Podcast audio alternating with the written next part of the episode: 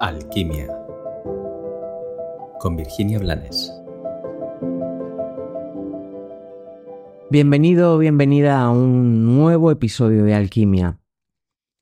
Hoy quiero hablarte de algo que seguro que o has visto o has vivido. Tal vez no, no has calibrado hasta qué punto puede llegar a ser importante algo tan aparentemente anecdótico. Pero no paré de reflexionar sobre esto en, en el último taller presencial que di.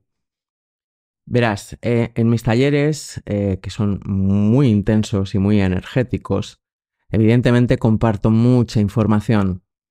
Pero hay momentos en que veo que las mentes de, las, de, de muchos de los alumnos están colapsadas y que hay una tensión interna fuerte, porque mucha de la información que se está recibiendo, el alma la coge y le dice recuerda, pero luego dice hey, hey, que esto va, va, va a repercutir de formas que no puedo calibrar en nuestra vida, relaja.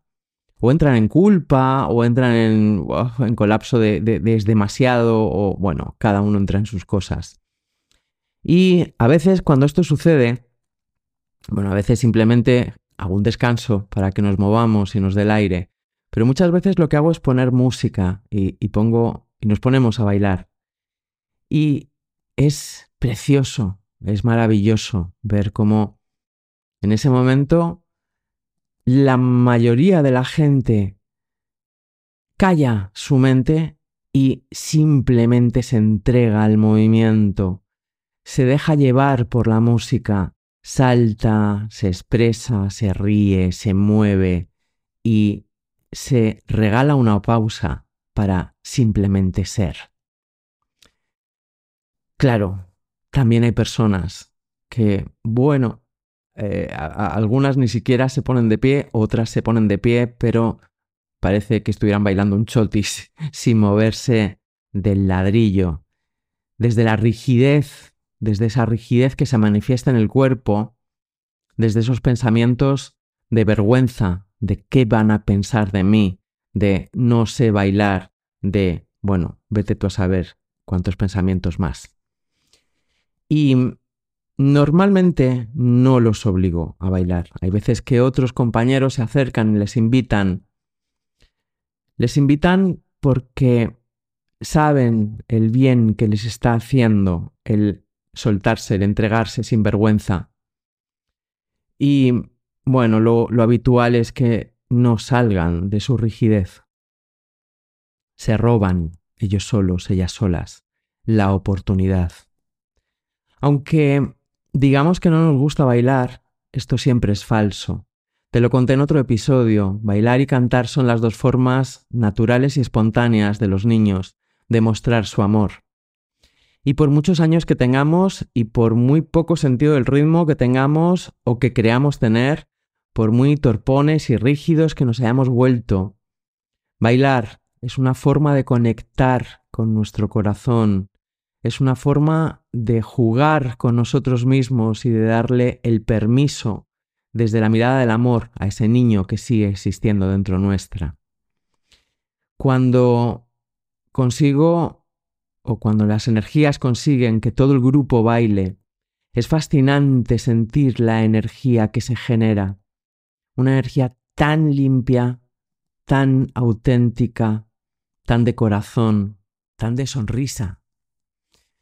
Cuando no es así, convive esa pequeña lucha entre las vergüenzas y los permisos. Y hoy te hablo de todo esto, hoy te cuento esto, evidentemente para que reflexiones sobre los permisos que tú no te das una vez más.